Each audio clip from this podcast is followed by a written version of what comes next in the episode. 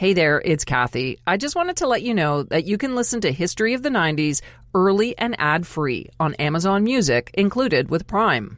Hi, everyone. It's Kathy from History of the 90s. We're bringing you something special this week. We're introducing a new podcast produced by the amazing Pineapple Street Studios. It's called Love Thy Neighbor. Hosted by journalist Collier Meyerson, this five episode series is about two communities in the New York City neighborhood of Crown Heights the Lubavitch Jewish community, and the Caribbean American community. It's a story about immigration, white flight, the downfall of New York City's first black mayor, David Dinkins, and the rise of Rudolph Giuliani.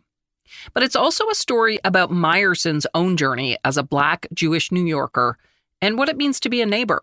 We're going to play a special clip from Love Thy Neighbor right now. It takes place on an evening in August 1991 right as a terrible car accident is about to change Crown Heights and New York City forever.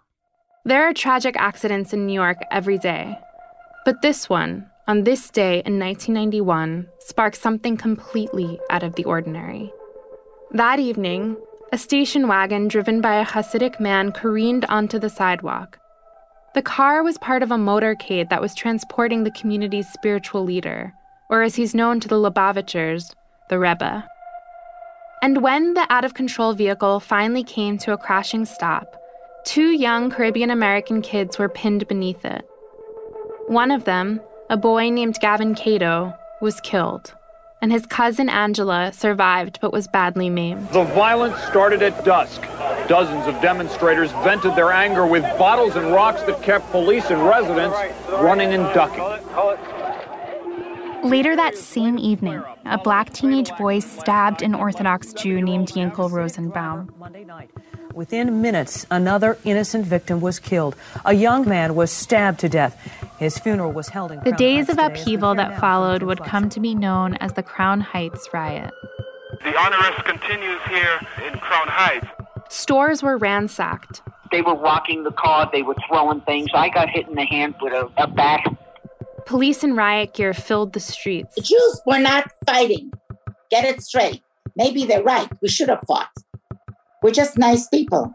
Shots were fired from a rooftop. Molotov cocktails were thrown. Innocent people were beaten.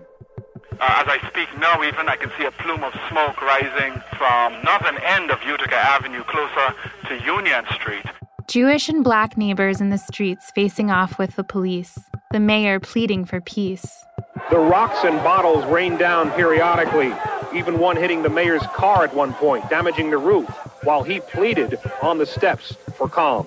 It is a mistake for anyone to believe that an accidental death can be used as an excuse to loot, to injure, or to kill. But riots are never just about one discrete incident. And that's what we're looking to explore in this show. What happened before, during, and after those four days in August? We want to zoom out, examine the anatomy of a riot, and put what happened into a much larger context. The Crown Heights riot is a key that can help us unlock and understand so many of our modern dilemmas. From police violence and racism to the persistence of anti Semitism. It cast a decades long shadow over New York and New Yorkers, including me. Love Thy Neighbor is available now on Audacy, Apple Podcasts, Spotify, or wherever you listen to your favorite shows.